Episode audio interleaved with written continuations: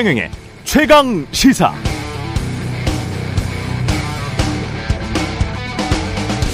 네, 대장동 의혹의 핵심 인물 김만배 씨가 오늘 새벽 구속 만료로 석방됐습니다.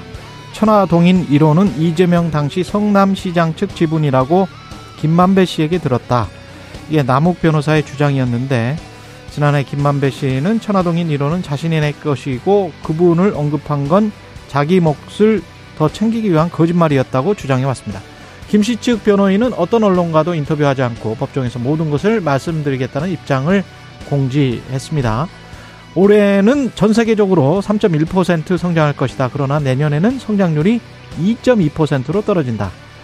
경기 하강의 압력이 가장 심한 곳은 유럽. 올해 3.3%에서 내년에는 0.5%가 될 것이다. 미국도 1.8에서 0.5, 중국은 3.3에서 4.6으로 일본도 1.6에서 1.8로 그나마 선방할 것 같은데 반면 한국은 올해 2.7에서 내년에는 1.8% 경제 성장에 그칠 것이라는 전망을 OECD가 내놨습니다. 전체적으로 보면 전 세계 전체적으로 보면 올해는 미국이 그나마 좋았는데 우리는 그저 그랬고 내년에는 중국은 좀 좋아진다는데 우리는 더 안 좋아진다는 거죠. 대체 왜? 다양한 원인 분석들 앞으로 최강 시사를 통해서 계속 짚어드리겠습니다. 네, 안녕하십니까. 11월 24일 세상에 이익이 되는 방송 최경령의 최강시사 출발합니다. 저는 KBS 최경령 기자고요. 최경영의 최강시사 유튜브에 검색하시면 실시간 방송 보실 수 있습니다. 문자 자면은 짧은 문자 50원, 긴 문자 100원이 드는 샵 9730 또는 유튜브 무료 콩어플 많은 이용 부탁드리고요. 오늘 최강시사 이태원 참사 국정조사 반대해오던 여당이 결국 국정조사 하기로 합의했습니다. 국민의힘 장동혁 원내 대변인 통해서 이야기 들어보고요. 화물연대 총파업 관련해서 정부 측, 화물연대 측 차례로 연결해서 입장 알아보겠습니다.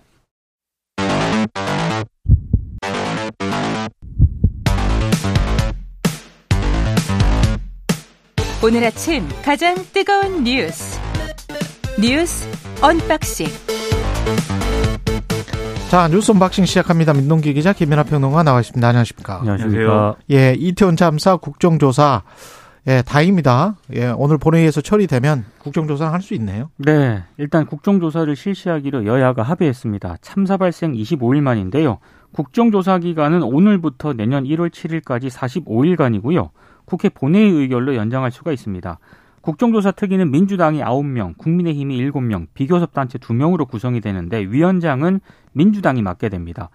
조사 대상은 대통령실 국정상황실, 그리고 국무총리실, 행정안전부, 뭐 경찰청, 용산경찰서, 서울시 등 뭐 이게 여러 기관인데 다만 대통령실 경호처는 여당의 요구를 반영해서 일단 제외시켰습니다. 일단 내년도 예산안과 법안 처리를 위해서 국민의힘 입장에서는 야당 협조가 굉장히 필요한 그런 상황이라서 이번에 좀 합의가 된 것으로 보이고요. 또 야당 입장에서는 야당만으로 국정조사를 진행하기에는 부담이 좀 있습니다. 이런 이해관계가 좀 맞아떨어진 것으로 보입니다. 특히 국민의힘 입장에서는 국정조사 찬성 여론이 굉장히 높은 데다가 또 희생자 유족들이 어, 지금 국정조사 실시를 공개적으로 요청한 그런 상태였기 때문에 아마 이런 좀더 감안을 한 것으로 보이는데요. 다만 순탄하게 진행이 될 것인가 이건 좀 미지수입니다. 왜냐하면 정기국회 내에 예산안이 처리될지가 아직 좀 불확실한 데다가 예. 특히 뭐 증인이라든가 참고인 채택 기간 연장을 두고도 지금 입장이 아주 미묘하게 좀 갈리고 있거든요. 그 문구는 기간 연장할 수 있다.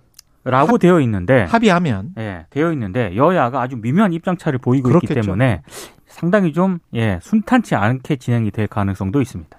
그 우려가 있는 거는 분명합니다.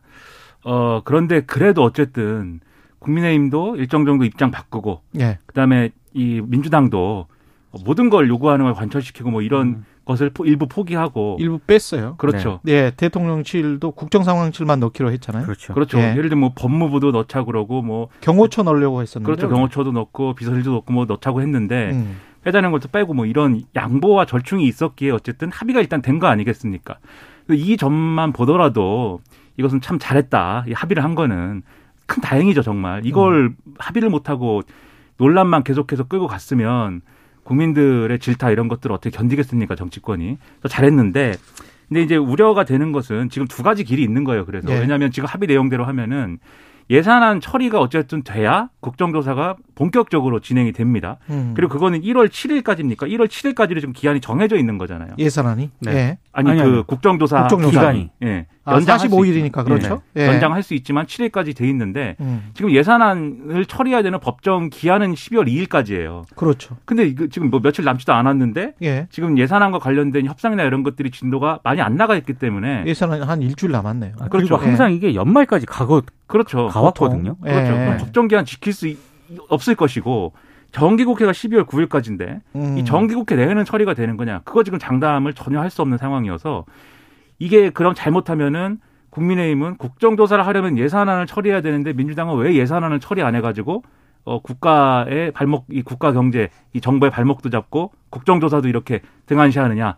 어 뭐 이렇게 공격하고 민주당은 국정조사를 하려면 이 여당이 예산안을 양보해가지고 빨리 처리해줘야 되는데 왜 이런 잘못된 예산까지 고집하느냐 이러면서 예산안도 국정조사도 물 건너가는 뭐 이런 어 그림이 설마. 그렇죠 이게 이게 최악의 시나리오고 아이. 그렇죠 최악의 시나리오고 최선의 시나리오는 예. 예산안도 빨리 합의해서 정말 포기할 거는 아, 그 줄다리기 그런 거 하지 말고 빨리 포기하고 서로 그럼. 그래서 빨리 합의할 수 있는 거 위주로 합의를 해서 그리고 이게 윤석열 정부의 첫 예산안 아닙니까? 예. 정말 이것을 이제 통과를 큰 어떤 포용적인 어떤 태도 속에서 통과시키고 빨리 국정조사에 어, 임하고 그리고 국정조사를 하면서 부족한 부분들은 추가 합의를 통해서 대상을 늘릴 수도 있고 기간을 네. 연장할 수도 있고 필요하다면 그렇게 해서 정말 이 참사의 원인과 이 문제들을 밝혀낼 수 있는 실질적인 국정조사를 진행하는 게 최선의 시나리오죠. 그렇죠. 현실은 이제 이 중간 어딘가에 있을 것으로 예상이 되는데 그래도 최선의 시나리오에 가까웠으면 한다. 그래야 정치권이 국민들로부터 칭찬을 받는다.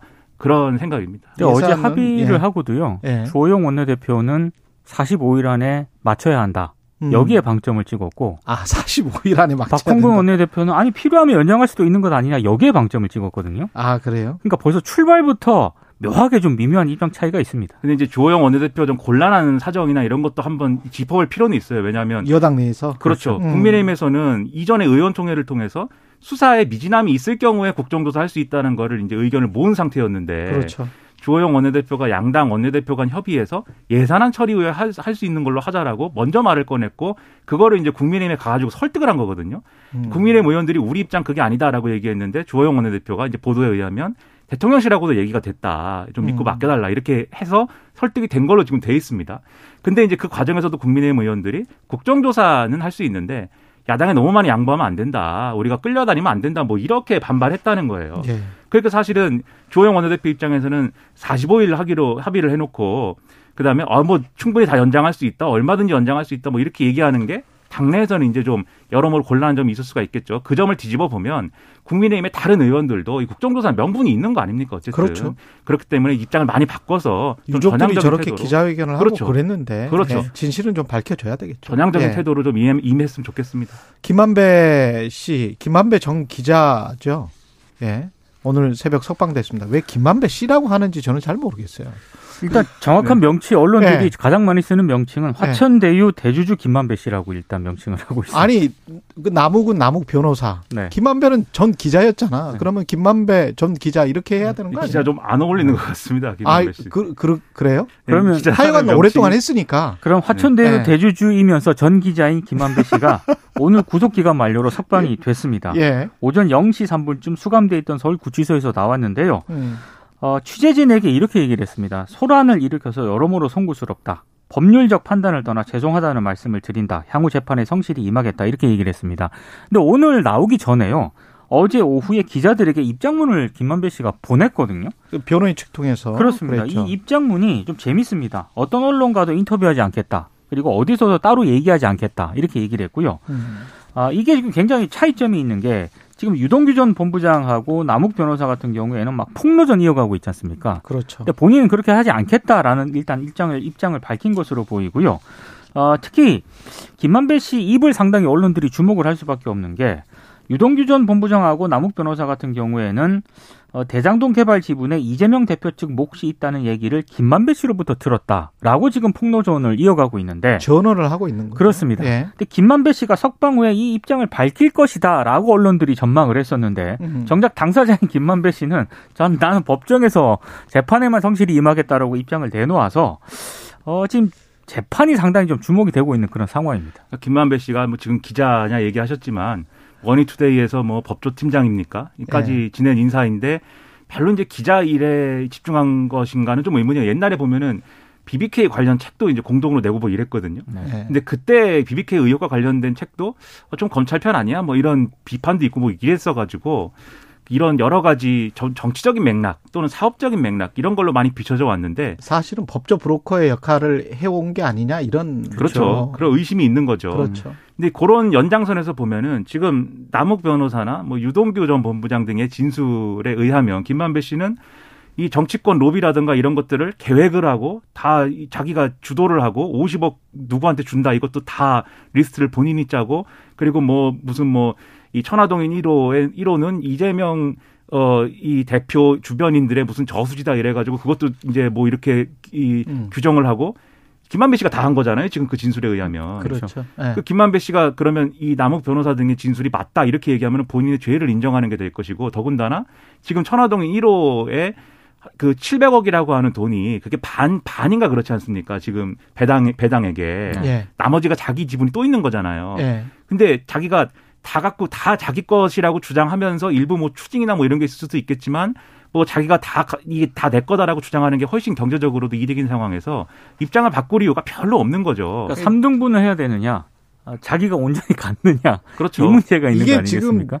그 천화동이 1호의 돈과 지금 추징금이 아마 지금 한 600억 정도로 법원에다가 네. 검찰이 지금 추징을 하겠다 이렇게 지금 이야기를 하고 주장을 하고 있는 것 같은데 근데 그 전에 지난해 기사들을 보면은 최소 수익이 한 2천억 정도 났을 것이다. 이것저것 다 합하면 그렇게 돼 있단 말이죠. 그러면 나머지 한 1,400억 정도 얼마일지는 이거는 대충 계산을 한 겁니다. 그러면 그거는 결국은 일종의 이제 사업 수익이 돼서 각각 에게 다 돌아가는 거잖아요. 그렇죠. 그러면 천화동인 1호에 원래 자기가 다 가지고 있었다. 김만배 주장은 이거잖아요. 네. 그러면 자기가 다 가지고 있는데 그거 일부를 이제 이거는 안 돼. 네. 이거는 추징을 당해. 이거 법적으로 너희들은 불법으로 저 취득한 거다. 그러면 일부를 뺏기지만 본인들은 한 1, 2년 살다가 그 몇백억을 또 되찾는단 말이죠. 수백억이 또 그렇죠. 본인께 되는 거죠. 그러니까 남욱 변호사 뭐 다 마찬가지의 경우입니다. 근데 김만배는 잘못하면은 다 뺏기게 생긴 거예요. 그게 만약에 유동규 그다음에 누구죠? 김용, 네. 정진상 이 세 사람 것이다. 천화동인 1호가 남욱 변호사의 주장대로 그러면 자기 게 없는 게 되는 거예요. 네. 그렇게 될 수가 있는 거죠. 그 지분에서는 그래서 이익이 지금 분명히 굉장히 나뉘고 있는 그런 상황입니다. 그러니까 철저한 이해관계에 따라서 예. 지금 이 입장들이 굉장히 나뉘고 있습니다. 음. 그리고 뭐 어제도 말씀드렸는데 김만배 씨가 그러면 그 저수지라고 표현한 음. 그 저수지의 깊이와 넓이도 그 유동규 씨나 남욱 몰라. 변호사한테 얘기한 걸 보면은 시시각각 그게 뭐 얼마나 되는 건지가 변하고 지금 천화동인 1호가 무슨 428억이라는 것도 결국은 정영학 회계사가 검찰에 제시한 그 액수라는 거 아니에요? 그렇죠. 예. 운영비랑 그 뭐 숫자. 제하고 정영학 메모에 나온 그 숫자라는 거예요. 그 그렇죠. 이상이 될 네. 가능성도 있고요. 그것도 이제 김만배 씨 입장 변화 속에서 나온 숫자거든요. 그러니까 이거를 또 김만배 씨가 애초에 700억을 뭐 약속을 하는 듯한 그러한 언급을 했더라도 줄 생각이었던 거냐 실제로 그리고 음. 실제 그러면 전달된 돈은 얼마냐 요거 이제 중요한 어떤 증거가 될. 것 같은데 예. 그러면은 결국은 김만배 씨나 남욱 변호사나 유동규 전 본부장의 진술이 뭐 충분히 중요하지만 결국은 김만배 씨의 입장 변화가 기대되지 않고 있지 않다면 이 정황을 뒷받침할 수 있는 검찰이 상정하고 있는 이 문제를 뒷받침할 수 있는 물증이 얼마나 갖춰졌느냐 이게 결국은 굉장히 중요한 문제가 될 것이다 뭐 예. 그런 상황인 거죠. 그리고 이재명 대표 최측근 김용 어, 민주연구원 부원장직 사퇴했고 정진상 대표 그 정무조정실장은 구속 적부심 결과가 나오는 대로 사의 표명을 받겠다 안 받겠다 이걸 결정하겠다 이거죠. 일단 어제 구속 예. 적부심은 이제 진행 한 6시간 정도 진행이 됐고요. 음. 아마 오늘 오후쯤에 결과가 나올 것 같은데 민주당은 일단 그 결과를 보고 추후적으로 판단을 하겠다. 두 사람이 일단 사의 표명을 한 그런 상태입니다. 아, 그리고 지금 이재명 대표와 관련해 가지고요. 예. 언론 보도가 좀 있는데 이게 이제 억대 현금의 출처와 관련해서 검찰이 수사에 들어갔다는 그런 내용이거든요. KBS 보도가 있었죠. 그렇습니다. 예. 근데 일단 이재명 대표 쪽에서는 이건 검찰이 악의적으로 지금 어, 수사를 하고 있다라고 반발을 하고 있습니다. 뭔가 검찰이 흘리는 거다 악의적으로. 네. 예. 그러니까 이 원래 그 검찰이 A 씨를 참고인 신분으로 불러서 10시간가량 조사를 했는데 이 A 씨가 누구냐면은 이재명 대표 배우자인 김혜경 씨의 경기도 법인카드 사적 유용 의혹 제보자로 알려진 그 음. 인물입니다. 이 A 씨가요 검찰에서 이렇게 진술을 했다고 해요. 지난해 6월께 경기도청 별정직 공무원인 배모 씨가 이재명 대표 자택에서 현금이 든 종이 가방을 들고 나오는 걸 봤다. 이런 취지로 이제 진술을 했다라고 하는 거고요. 그 현금이 한 1, 2억 정도 된다. 이렇게 이제 얘기를 했다는 겁니다. 어, 근데 일단, 어, 검찰인 이 현금의 출처를 지금 따져보고 있는데, 언론 보도를 종합을 하면, 김용 영- 민주연구원 전 부원장이 지난해 4월에서 8월 네 차례에 걸쳐서 남욱 변호사 쪽으로부터 8억을 전달받은 혐의로 지금 재판에 넘겨지지 예, 않았습니까? 그랬죠. 이 돈과의 연관성을 지금 검찰이 의심을 하고 있다. 이제 이렇게 어, 보도가 되고는 있습니다. 예. 근데 민주당이 어제 자료를 냈는데 아주 구체적으로 반박을 했습니다. 지난해 6월 28일 대선 경선을 위한 선거 기탁금, 경선 사무실 임차 등 2억 7천만 원 처리를 위해 당시 보유하던 현금을 평소 거래하고 있던 경기도청 농협 농협 계좌에 입금을 했다. 음. 그리고 2019년 3월과 10월 이 농협 예금을 2억 인출을 했고 2020년 모친상 때 조의금 등을 현금으로 보유를 하고 있었고 이 현금 보유 사실은 2020년과 2021년 이 두 해 동안 재산 신고를 통해서 공직자 재산 신고서에서도 명시가 돼 있었다.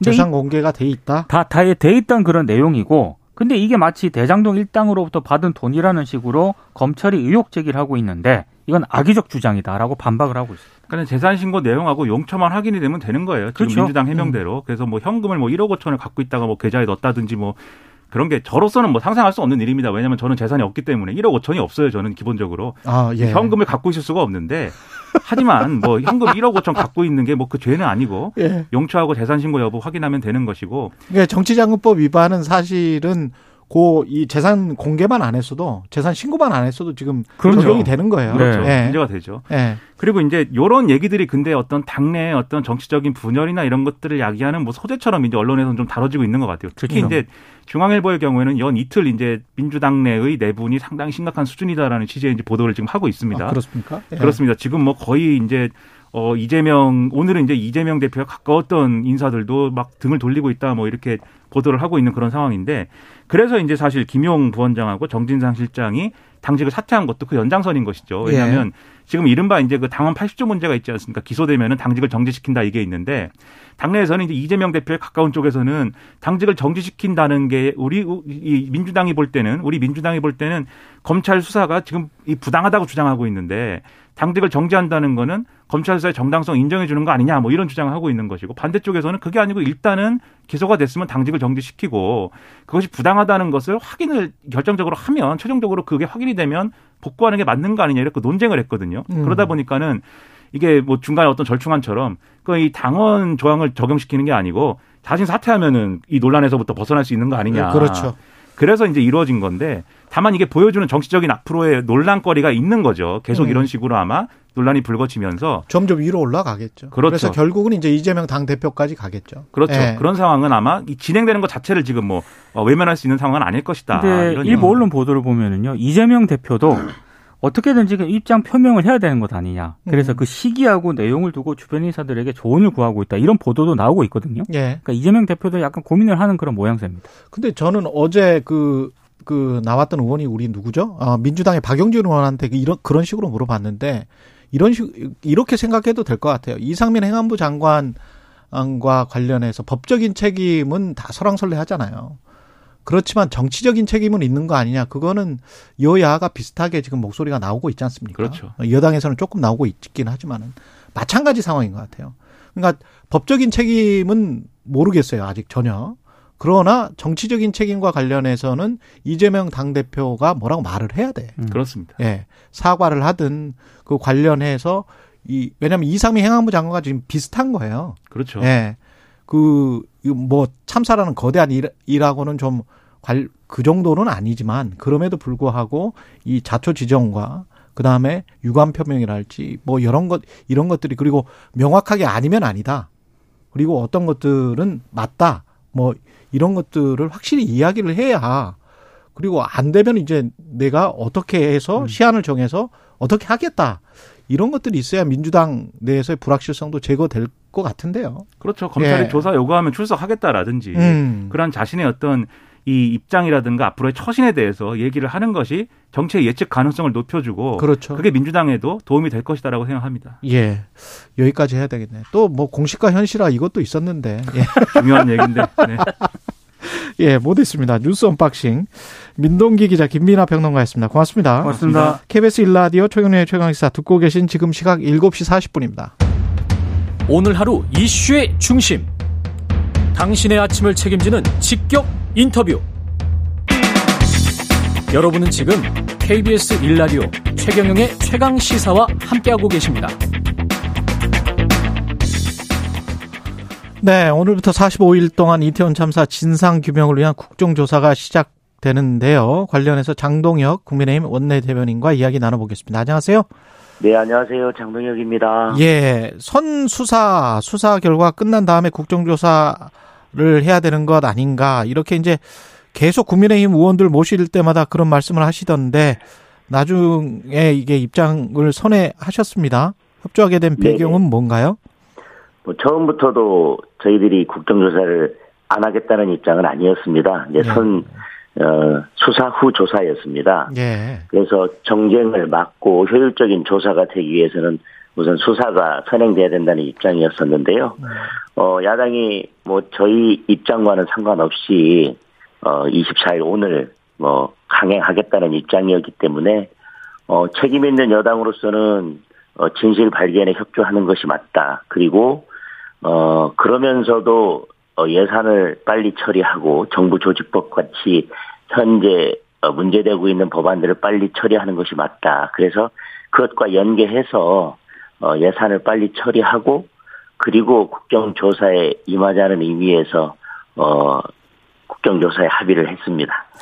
예산을 처리하고 이제 국정조사를 하기로 합의했다. 근데 이제 예산이 혹시 또 이제 예산안 관련해서 갈등이 있어서 논쟁을 하다가 예산안 처리가 늦어지면 국정조사도 안 하는 건 아니죠? 설마? 저, 뭐 예. 어제 합의 내용에 포함되어 있지만 원칙적으로 예. 오늘부터 시작해서 45일입니다. 아, 오늘부터 시작을 하는 거군요. 예, 예, 오늘부터 시작해서 45일이기 때문에 음. 그러니까 이제 명확하게 국정조사 기간은 11월 24일부터 45일간으로 한다고 되어 있기 때문에 예. 산안 처리가 늦어지면 그만큼 국정조사 기간이 줄어들게 됩니다. 아, 따라서, 그렇게 되는 거군요. 네네. 따라서 어 뭐 여든 야든 최대한 빨리 예 산안을 마무리하고 국정조사에 음. 임하는 것이 맞다고 생각합니다. 그러, 그렇게 되는 거군요. 그냥 예산안 네네. 처리를 할 때 이 국정조사 특위는 같이 네. 움직이게 되는 겁니까? 아니면 예산안 처리하는 그 시한까지는 놔뒀다가 그러니까 20, 오늘부터 시작해서 예.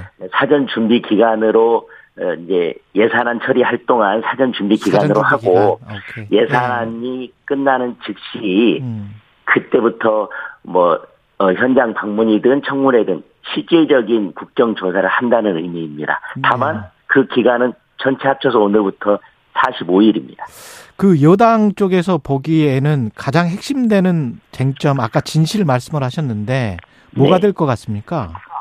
어 가장 중요한 것은 사고 원인일 것입니다. 사고 원인. 예. 네. 그리고 어 누가 이 사건 어 안전의 의무를 지고 있고 안전을 책임질 의무를 지고 있고 예. 그런데도 불구하고 어떤 일이 있었는데 왜 그거에 대응하지 못했는지 음. 그리고 보고가 어떻게 이루어지고 지휘 체계가 어떻게 작동했는지 이런 부분들이 가장 큰 쟁점이 될 것 같고요. 네. 그리고 이번 국정조사는 사고의 원인 규명도 있지만 진상 규명도 있지만 재발 방지가 또 하나 목적으로 들어가 있습니다. 그렇죠. 예. 그동안 이런 국가적인 재난이 있거나 참사가 있거나 이럴 때마다 국정조사를 쭉 해왔지만 사실은 초반에 정쟁으로 오르다가 막상 힘이 빠져서 나중에는 재발 방지라고 하는 더 큰 어, 국정조사의 목적을 달성하지 못했었거든요. 음. 이번에는 진상 규명뿐만 아니라 재발 방지가 잘 이루어졌습니다. 재발 방지 대책이 잘 마련되었으면 좋겠습니다. 예.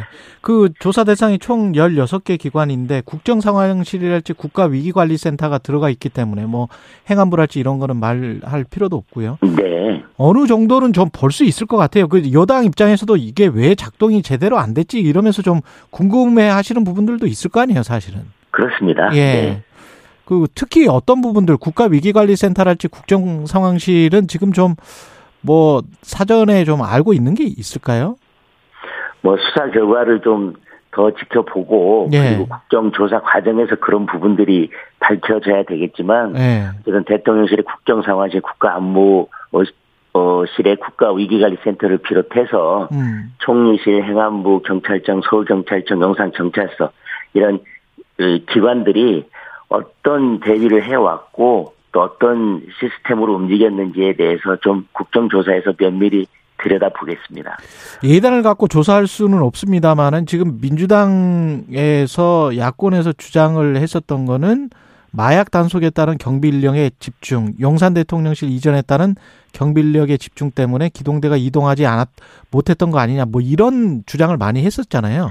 뭐 그런 주장도 저는 뭐 가능하다고는 생각합니다. 예. 그렇지만 사실은 국정조사 전에 이미 행안이나 또 예결위 또는 그리고 운영위, 법사위 여러 상임위에서 음. 사실은 이미 어 이번 이태원 참사에 대해서 현안 질의가 있었고 예. 그때도 지금 말씀하셨던 아 이게 대통령실 이전 때문에 경호를 하기 위해서 경찰 병력이 거기에 집중되다 보니까 제대로 대응하지 못한 거 아니냐 또는 마약 수사 어 마약 단속에 집중하다 보니까 그런 참사의 원인을 제공한 거 아니냐라고 하는 여러 가지 질문들이 있었지만 사실은 현재로서는 그 부분에 대한 관련성은 어, 입증되지 않았고 그 부분과는 조금 관련성이 없는 게 아니냐 그런 생각이 들고요. 그래서 원래는 야 3당이 요구서를 낼 때는 뭐 경호처도 들어가 있었고 법무부도 들어가 있었지만 이번에는 그런 정쟁으로 흐르기보다는 실질적으로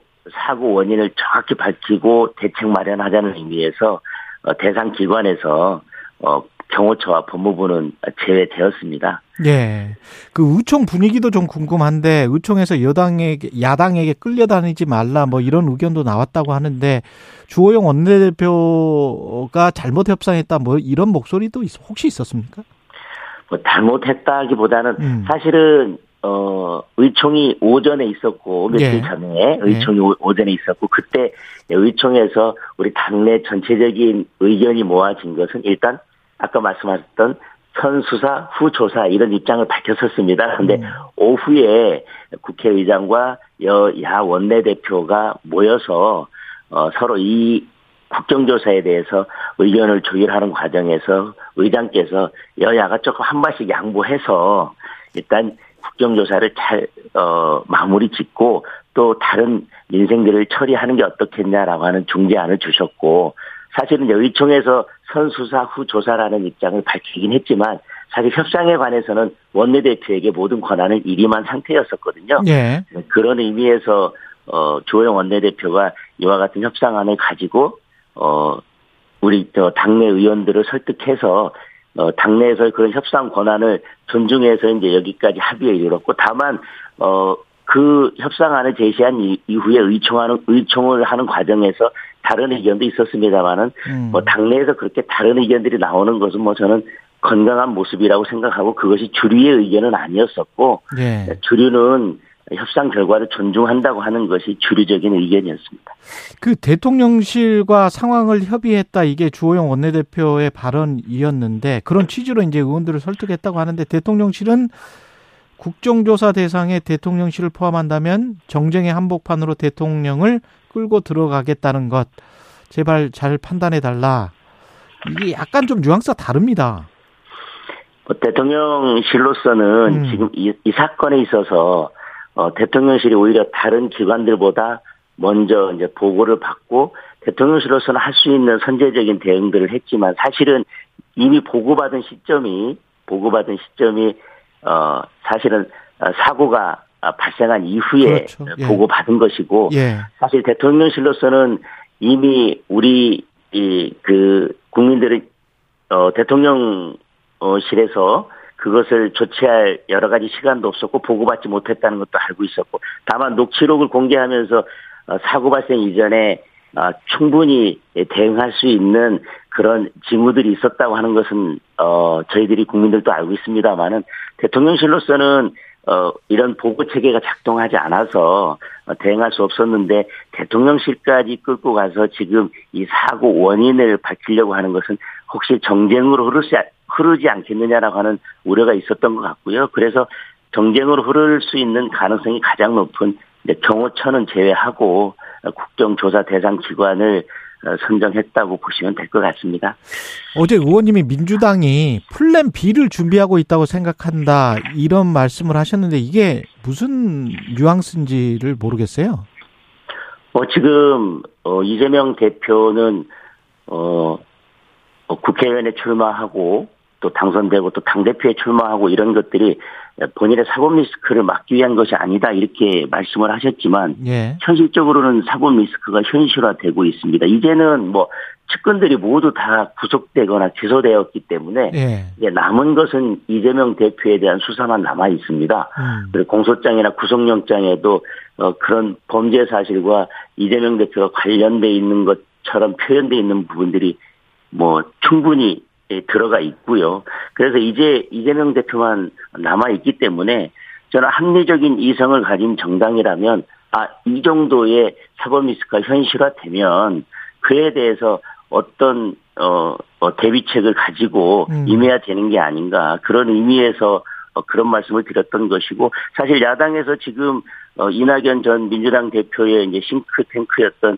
뭐 연대와 공사, 공생이라는 어, 모임도 지금 움직임이 보여지고 있지 어, 않습니까? 어, 그래서 어. 현재로서는 뭐 민주당에서 어 뭔가 이, 이 문제와 관련해서 이견이 나오거나 뭐 분열된 모습을 보이지 않고 아직까지는 단일 대우로 움직이는 것처럼 겉으로는 보여지지만 속내는 복잡하지 않겠는가라고 하는 의미에서 그런 말씀을 드렸습니다. 어, 당신들 당 대표 바꿔야 되는 거 아니야? 뭐 이런. 아니 뭐 뭐. 알겠습니다. 여기까지 듣겠습니다. 네. 예, 국민의힘 장동혁 원내 대변인이었습니다. 고맙습니다. 네, 감사합니다. 예, KBS 1라디오 최경련의 최강사 1부는 여기까지고요. 잠시 후 2부에서는 국토부 화물연대본부 차례로 연결합니다.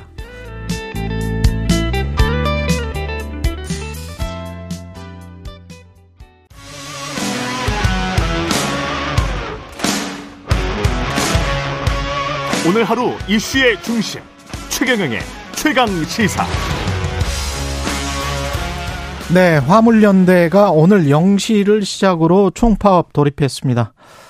트럭을 멈춰 세운 이유 안전 운임제 때문인데요. 안전 운임제가 뭐냐고 하면 화물 노동자에게 최소한의 운송료를 보장해 주는 제도, 쉽게 말해서 화물 운송업계의 최저임금제 이렇게 생각하시면 될 것 같습니다. 화물연대와 정부 간 입장차가 큰데요. 쟁점 차례로 좀 짚어보겠습니다. 정부 입장부터 국토부의 김수상 교통물류실장님 나와 계시죠? 안녕하세요. 예, 안녕하십니까? 예. 다음 달 말이면 그러면은 12월 말이면 적용 시한이 끝나는데요. 안전운임제가 정부 입장은 지금 3년 연장은 일단 하자 뭐 이겁니까? 예. 그렇습니다. 어, 이 제도 취지와 배경을 좀 고려할 필요가 있는데요. 안전운임제가 아시다시피 명칭 그대로 어, 화물차 과적, 과로, 과속 방지 등 교통 안전을 위해 가지고 어, 최소 운임 정하는 제도입니다. 그 당시 3년 전 당시에도 이 최저 운임 정하는 것이 어렵고 여러 논란이 있었기 때문에 시험적으로 3년간 한시로 일몰제 3년 지나면 자동 폐지되는 것으로 도입이 됐던 부분이고요. 그 이제 평가 후에 이제 연장을 다시 검토한다는 그런 의미가 있습니다. 그 아. 과정에서 이제 평가를 해보니 교통안전 개선 효과가 좀 불명확하게 나타나고 있고요. 전체 자동차 같은 경우에는 사망자 수나 사고 건수가 아, 감소했는데 사업용 특수차 같은 경우는 오히려 또 증가하는 그런 부분이 있고요.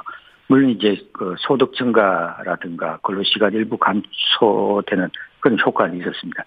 그렇지만 전반적인 교통 안전 효과가 불명확하기 때문에 이 부분에 대해서 일몰 연장을 통해서 제도를 좀더 어, 효과를 좀 더 지켜보자 아, 그런 취지입니다. 그러면 3년 동안 좀 더 하고 효과를 지켜보자. 그러면 연구 시행을 하는 거는 또 3년 후에 또 다시 한번 생각을 해본다. 뭐 이런 건가요? 그럼 6년 동안 이, 지켜본다는 건데? 그 이 제도 예. 자체가 아, 아까 말씀드렸다시피 예, 화물차의 최저 운임을 정하는 부분이어서 예. 그것과 관련된 이제 기술적으로 여러 가지 어려운 측면이 많습니다. 그 유형이라든가 차종 음. 그리고 그 어, 실어 나르는 화물의 그 가격이나 그, 그 유형 이런 예. 모양들도 이제 다 다루고 해서 기술적인 어려움도 있고요. 또 그리고 여기에 대해 가지고 어 관련된 이해 당사자들도 어, 어 여러 어 들이 있는데 음. 그 과정 속에서 어, 어, 이 공정한가, 가격 자체의 산정 과정에서 공정한가, 이런 부분에 대해서도 여러 논란이 있는 부분이 있어서 그런 부분들에 대해서 어, 조금씩 정리하면서 어, 제도를 안정화시키는 그런 의미가 3년 동안에 있는 부분들이겠습니다. 화물연대가 요구하는 적용 품목 확대는 왜 반대하는 거예요? 국토부에서는? 적용 품목 같은 경우에도 보면은 어, 지금 뭐 어, 요구하고 있는 것이 철강이나 카캐리어, 유조차 같은 경우인데요. 네, 철강제 어. 자동차, 어. 유조차. 예. 예, 예. 근데 이 같은 경우에도 지금 이미 상대적으로 어, 소득 수준이 높은 상황이고요. 이게 품목 확대가 되면은 이게 물류비 상승과 소비자 국민 부담 증가 우려도 있고 또 기술적으로도 아까 말씀드렸던 컨테이너나 시멘트 지금 현재 하고 있는 유형에 비해서 어, 원임 산정하는 것이 상당히 까다롭습니다. 여러 가지 이, 화물차 유형이라든가 그 위에 싣고 있는 이런 부분들이 좀 다른 그런 측면도 있고요. 그래서 이 부분도 어, 안전운임 제도 도입 취지에 따라서 뭐 교통안전 효과를 기왕에 있는 것들의 제도 효과성을 먼저 지켜보고 어, 그 다음에 이제 품목 확대를 논의하는 것이 예, 맞다고 지금 보고 있습니다. 이게 지금 말씀을 듣다 보니까 소득 수준이 높다 낮다를 어떻게 평가하시는지는 모르겠는데 어떤 기준입니까? 소득 수준이 뭐 지금 철강제나 자동차, 유조차 같은 경우는 이미 소득 수준이 높다라고 하는데 누구와 비교를 한 거예요? 어, 지금 현재 보면은 어 이제 그 통종의 이제 화물 차량 예. 중에서도 이제 비교를 하고요. 컨테이너와 시멘트 지금 현재 있는 어 어 그 화물차 어, 안전운임 제도 적용되고 있는 분들하고도 예, 국토부에서는 얼마를 벌고 있는데 그 정도면 높은 거니까 안전운임제를 적용할 필요가 없다라고 말씀을 하시는 건지 구체적인 숫자를 좀 말씀해 주시면 좋을 것 같아요. 지금 뭐 보시면은 그 어, 컨테이너 같은 경우에는 예. 이제 어 370만 원 정도, 시멘트는 이제 424만 원, 그런 데 비해서 월. 이제 예예예. 예, 예. 순수입을 그, 평균 순수입 말씀하시는 거죠? 예. 그렇습니다. 네, 예. 네, 네. 뭐 자동차 같은 경우에는 이제 500만 원 그리고 유조차는 뭐 400만 원 중반. 근데 그걸 이걸 이렇게 이제 험한 일을 하고 자동차 안에서 이제 밥을 먹고 이렇잖아요. 이 사람들이. 예? 그러면 그 자기도 자기 돈 내놓고 이렇게 집 차주들이 대부분 다 운행을 하는데 이게 400만 원이 높다, 370만 원이 높다 이렇게 기준을 정할 수 있는 건가요? 그 부분은 이제 상대적으로 보셔야 안 되겠습니까? 이제 당초에 컨테이너 시멘트를 정하면서도 예. 어 그 관련해서 어 지금 이제 소득 수준이 어 이게 그동안의 3년의 그 과정 통해서 이제 상승한 부분도 있고요.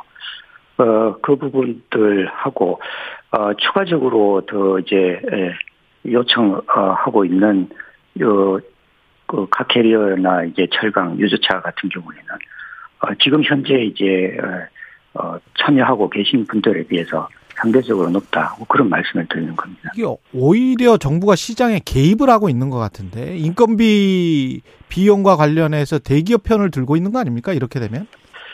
그, 정부에서 어, 운임을 정하는 소득을 이렇게 직접적으로 관여하는 그 구조는 지금 우리나라에서는 거의 없지 않습니까? 네. 어, 그리, 그렇기 때문에 이 부분에 대해서는 교통 안전 효과를 위해서 좀 그 최소한으로 정해서 지금 이제 시작을 하고 있는데 지금 현재도 이 부분은 이제 전체 물동량으로 보면은 이제 어, 우리나라 국내 물동량이 한 14% 정도 되 고 있습니다. 이 부분을 지금 시험적으로 지금 하고 있는 부분이거든요. 그래서 이 부분에 대해 가지고 음. 어 기본적으로 좀 어, 어 교통안전 개선 효과라든가 제도 어, 효과, 도입 효과 등을 어, 천천히 보면서 어, 넓혀나가는 것이 합리적이지 않나 그렇게 생각이 듭니다. 아니 저는 좀 납득이 안 가는 게 에너지 물류 상승으로 인해서 건설업체들 같은 경우는 기본 건축비 같은 거 다 올려줬잖아요 정부가 그죠? 근데 에너지 관련해서 저 지금 저 유조차 같은 경우 다 지금 경유를 쓰고 있는데 그 높은 에너지 가격 때문에 비용 상승도 있을 텐데 그거는 다 화물 지입차주들이 부담을 하라. 이거는 이게 시장 논리가 아닌 것 같은데요? 제가 보기에? 지금 이 대상이 되시는 분들이 예. 대부분 그 이제 그 계약을 하고 할 때그 예. 그 유가에 연동을 해서 그렇게 하고 있습니다. 음. 알겠습니다. 아까 그 정확히 뭐 370, 400 이렇게 말씀을 하셔서 그러면 이, 이 파업을 하게 되면 불법 파업에 관해서는 정부에서는 엄정 대응하겠다 이렇게 말씀을 하시는 건데 불법 파업이라는 게 어떤 겁니까? 어, 뭐 정부에서도 그건 이제 뭐 고유가로 인해 가지고 화물 종사자들 어려움에 대해 가지고 유류세 인하라든가 예. 유가 연동 보조금 등 뭐 어려움에 대해서 경감 을 위해서 저희도 많은 노력을 해왔습니다. 그뭐 화물연대 뭐 요구에 대해 가지고는 저희도 항상 열린 자세로 대화의 장에 임하고 있는 상황이고요. 예. 그런데 이제 불법적으로 어, 어, 이루어지는 부분에 대해서는 저희도 이제 법과 원칙에 따라 엄정하게 대응을 하는데 과거에 보면은 파업 상태에서 보면은 그 어, 운송을 못하게 어, 강 물리력을 동원해 가지고 하는 경우가 이제 많았지 않겠습니까? 음, 그래서 그런 부분들 파업은 어떻게 할 수 없지만 물리력을 동원해서 어 뭘 어디를 막는다든가 뭐 이런 부분들은 엄정하게 대응하겠다 그런 말씀이시네요.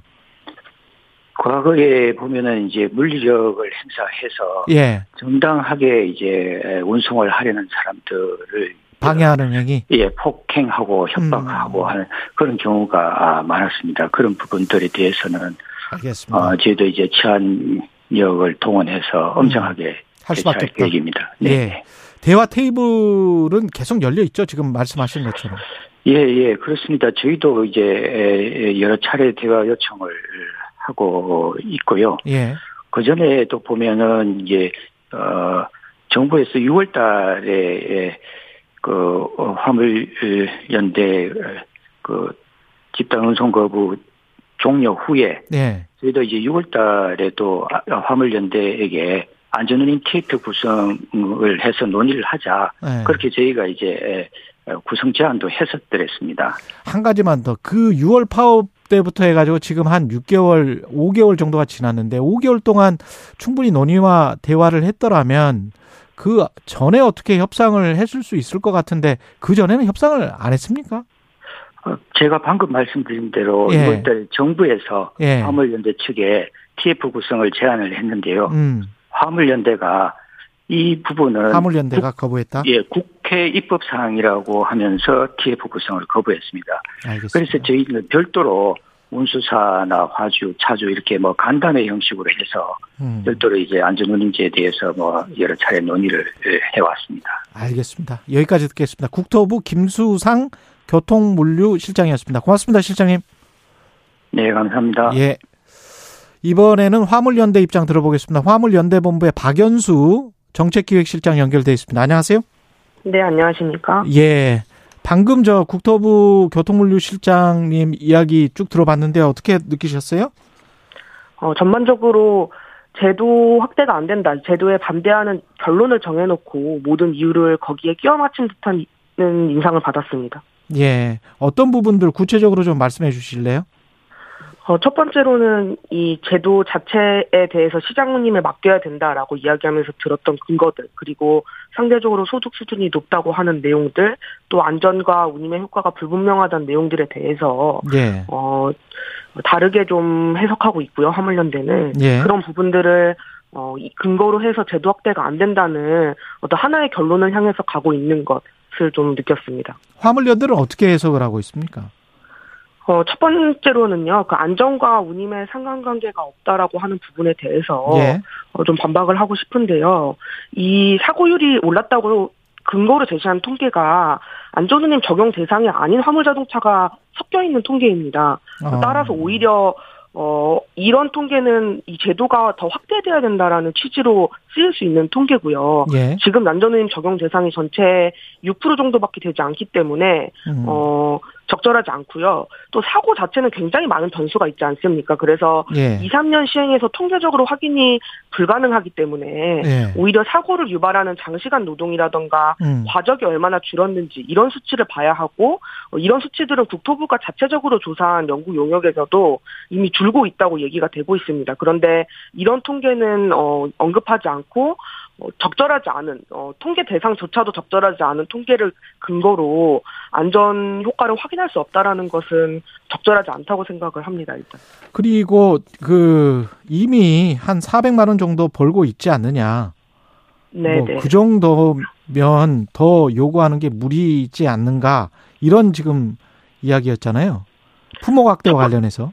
예. 첫 번째로는요, 이분들이 뭐 300에서 많게는 한 400 정도 사이의 순소득을 가지고 있는데 예. 이 순소득이요 굉장한 장시간 노동을 전제로 하고 있는 겁니다. 이번에 새로 확대되는 철 확대를 요구하고 있는 철강이나 어, 카캐리어나 그 탱크 그 위험물 운송 같은 경우에 평균 12시간 이상의 과 과로 노동이 50% 이상이고요. 예. 16시간 이상의 초장 시간 노동도 있, 있습니다. 음. 이 경우에 시급으로 환산해 보면 만 원 내외의 금액인 거고 최저임금은 약간 웃도는 수준인 거고 예. 어, 전, 어, 전체적인 임금 근로자의 평균 시급이 19,000원인 거를 고려하면 예. 사실상 노동 시간 대비 이분들은 오히려 낮은 운임을 받고 있습니다. 그런데 이 12시간 이상의 장시간 노동을 전제로 한 소득이 양호하다라고 이야기하는 것은 예. 저희는 이거를 정부의 시각을 대체 어떻게 봐야 되는지 저희도 참 유감인 경우입니다. 근데 그리고 아까 두 시, 번째, 예, 아까 실장 예, 말씀하십시오. 예. 두 번째는요, 그러니까 이 확대되려는 품목들이 단순히 소득이 낮아서 소득을 올려달라는 것이 아니라 예. 지금 이제 우선적으로 제가 확대를 요구하는 품목들은 사고가 나는 큰 사고가 나는 차들입니다. 예를 들면 위험물을 싣고 있어서 폭발의 음. 위험이 있다거나 철강처럼 무거운 짐을 들고 있어서 어, 중량짐을 든다거나 하는 이 교통사고가 한 번 났을 경우에 대형 사고로 이어질 가능성이 있는 차들한테 우선 적용을 이야기를 하고 있는데 이런 안전 효과나 안전한 도로를 만들기 위한 것에는 관심이 없고 음. 어, 상대적으로 소득 수준이 높다. 그것도 굉장히 장시간 노동을 전제로 한 경우에서 어, 이야기하는 것은 아까 앞에 말, 앞에서 말씀드렸던 것처럼 예. 이 제도 자체에 대한 좀 정부의 시각을 보여주는 대목이라고 생각합니다. 거꾸로 이런 시각도 가능할 것 같아요. 존 레드님도 이렇게 반론을 하셨는데 돈을 더 주면 안전하게 운전할까요? 돈 더 번다고 무리해서 노동을 하게 될 거고 그러면 안전운임제 취지가 무색해지는 것 아닐까요? 이렇게 말씀하셨거든요. 어떻게 생각하세요? 어, 되게 많은 연구 결과에서 예. 운임이 상승했을 때 도로의 안전이 그 지켜진다는 통계가 나오고 있고요. 음. 이 운임이 그러니까 지금 화물 노동자들이 어 과- 낮은 운임이 그러니까 낮은 운임이 문제가 되는 이유는 예. 이 낮은 운임을 메우기 위해서 굉장히 과로 운전을 하게 되고 또 짐을 더 많이 싣는 과적 운전을 하게 되는 겁니다. 실제로 안전 운임 제도가 짧게 시행이 되었지만 시행되는 부분에서는 이런 장시간 노동이나 과적이 줄었다는 효과가 나오고 있고 음. 심지어 시멘트 화주들 화주들조차도 아, 과적은 줄고 있다라는 걸 인정하고 있기 때문에 예. 어 저희는 그 안전운임 제도가 그 도입되는 것이 어느 정도 교통안전 증진에는 효과가 있다고 보고 있습니다. 거꾸로 시장 논리로 제가 다시 한 번만 질문을 해볼게요. 예, 예. 화물 운전하시는 분들이 많아서 운임을 그 사측에서 낮게 줄 수밖에 없고 왜냐하면 서로 음. 경쟁을 하니까 예. 그런 상황에서 화물 운임을 안전 운임을 핑계로 높게 주라고 하는 거는 시장 논리에 맞지 않느냐 예. 이거 안 맞는 거 아니냐 이러 이렇게 생각할 수도 있, 있지 않습니까? 어, 일단 그 운임을 결정하는 것이 화물운송 산업 내에서 시장 예. 논리가 되는 것이 아닙니다. 그 안전운임 제도가 도입된 이유가 그 시장의 실패 때문인 건데요. 음. 실제로 화주와 화물 노동자가 시장에서 동등할 수 없기 때문에 운송 도착 시간, 그 다음에 화물 노동자에게 지불하는 운송료까지 진짜 사장인 화주가 다 결정하고 있는 상황에서 다시 이 제도를 없애고 시장의 논리에 맡기자는 거는 제도 취지를 이해하지 못하는 거라고 생각을 하고 음. 그 시장 논리에 따라야 하지 않냐라는 내용도 최저임금 제도가 있는 이유에 대해서 생각해 봤으면 좋겠습니다. 우리 그 최저임금 제도가 열악한 노동자들을 좀 보호하기 위해서 있는 것처럼 예. 화물 노동자들이 산업 내에서 가지는 열악한 지위 또 밑바닥 운임 고착화된 밑바닥 운임 등을 좀 해결하고자 어, 도입되는 제도라는 점을 이해해 주셨으면 좋겠습니다. 시장 논리대로 하면은 협상력을 가져야 되는데 협상력 자체가 없다 이런 말씀이시네요. 예, 맞습니다. 예. 그러면 그 대화는 계속 해야 되는 거죠? 화물 연대 입장에서도. 예, 그 부분도 좀 말씀드리고 싶은데요. 예. 그 정부 쪽에서 대화를 계속 요청하고 있다라는 거짓말은 그만했으면 좋겠습니다. 저희가 아니요. 11월 15일 네. 이후로 정부로부터 어떤 요청이나 대화 자리를 가진 적이 없고요. 심지어 지난 6월 안전호님 아, 지난 총파업 합의 이후로 정부와 그 합의 내용을 논의할 수 있었던 자리조차 마련되지 않았습니다. 정부는 언론이나 국회 보고를 통해서 제도를 반대한다. 또 이 제도가 화주에 화주에 좀그 책임을 삭제하는 방향, 완화하는 방향으로 개선돼야 된다는 입장을 지속적으로 냈고요. 예. 안전호님 그 국토부에서 말했던 안전호님 TF 같은 경우에는 6월 총파업 전에 국토부로부터 제안이 왔었고 음. 이 TF라고 하는 게 실체가 없어요. 그냥 매번 화물연대가 대화를 요구하거나 또 총파업에 들어가거나 이런 중요한 국역마다 TF를 언급하는데 구체적으로 어떻게 꾸리자는 건지 어떤 논의를 하자는 건지에 대한 실체가 없고 어, 심지어 지난 6월 총파업 이후로 TF에 대해서 저희는 전혀 제안받은 바가 없습니다. 지금 6% 정도밖에 화물연대 노동조합에 가입이 안 돼 있다고 하면 그러면 94%는 그냥 운행을 한다면 화물연대는 협상력이 사실상 굉장히 불리한 거 아닙니까? 파업을 한다고 그, 해도? 예, 예. 근데 방금 말씀드린 6%는 예. 안전운 전체 화물 노동자 중에서 안전운임이 적용되는 품목이 6% 정도밖에 안 된다라고 말씀을 드린 거고요. 예. 따라서 품목 확대가 돼야 된다고 말씀을 드린 거고요. 음. 어, 저희 조합원은 한 2만 5천 명 정도 지금 됩니다. 그리고 그 파업 파급력 같은 경우에는 저희가 전체 산업에 좀 그 조합원들이 분포하고 있고 아. 어 운, 운송을 좀 안 하는 방식으로 어 파업을 좀 진행하고 있고요. 또 지난 6월 총파업을 보았을 때 이 제도에 대한 지지를 같이 하면서 많은 비조합원들의 동참이 있었습니다. 그래서 이번 파업도 비슷한 수준일 것으로 예상합니다. 여론이 그 화물연대 편일 거라고 생각하세요? 어떻게 보십니까? 어, 아닐 수 있다고 생각을 합니다. 지금 네. 안 힘든 사람들이 어디 있겠습니까? 그래서 음.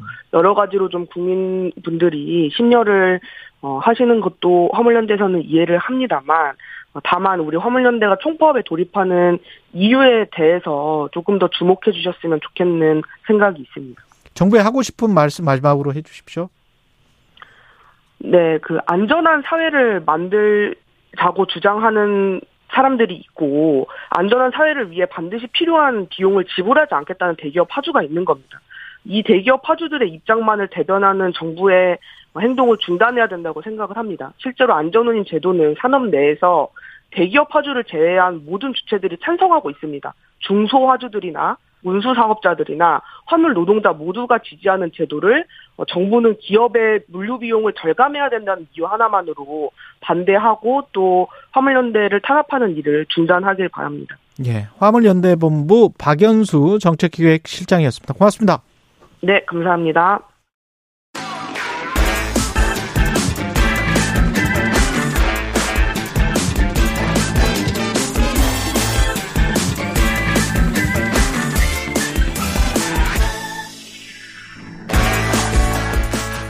네, 한 번 더 뉴스 시간입니다. 오늘은 세계일보 최영창 기자와 함께합니다. 안녕하세요. 안녕하세요. 네. 예, 일론 머스크를 화상 전화로 윤석열 대통령이 만났네요. 예. 그렇습니다. 어제 10시에서 10시에 한 30분 동안 면담이 이루어졌는데요. 가장 핵심적인 부분은 머스크가 한국을 최우선 투자 후보지 중 하나로 고려하고 있다.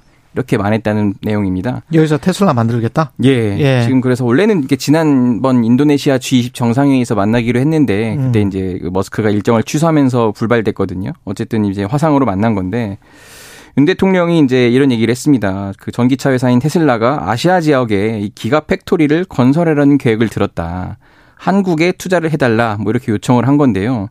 머스크도 이렇게 화답을 합니다. 아시아 후보의 그 아시아 후보 국가들의 인력, 기술 수준, 생산 환경 이런 투자 여건을 종합적으로 검토해 결정을 내릴 예정이다. 이렇게 하니까 대통령실이 그래서 즉각 대통령실과 산자부 코트라 이렇게 공동으로 전담팀을 구성했습니다. 그래서 투자 유치에 적극 뛰어들기로 했습니다. 기가 팩토리가 뭐예요?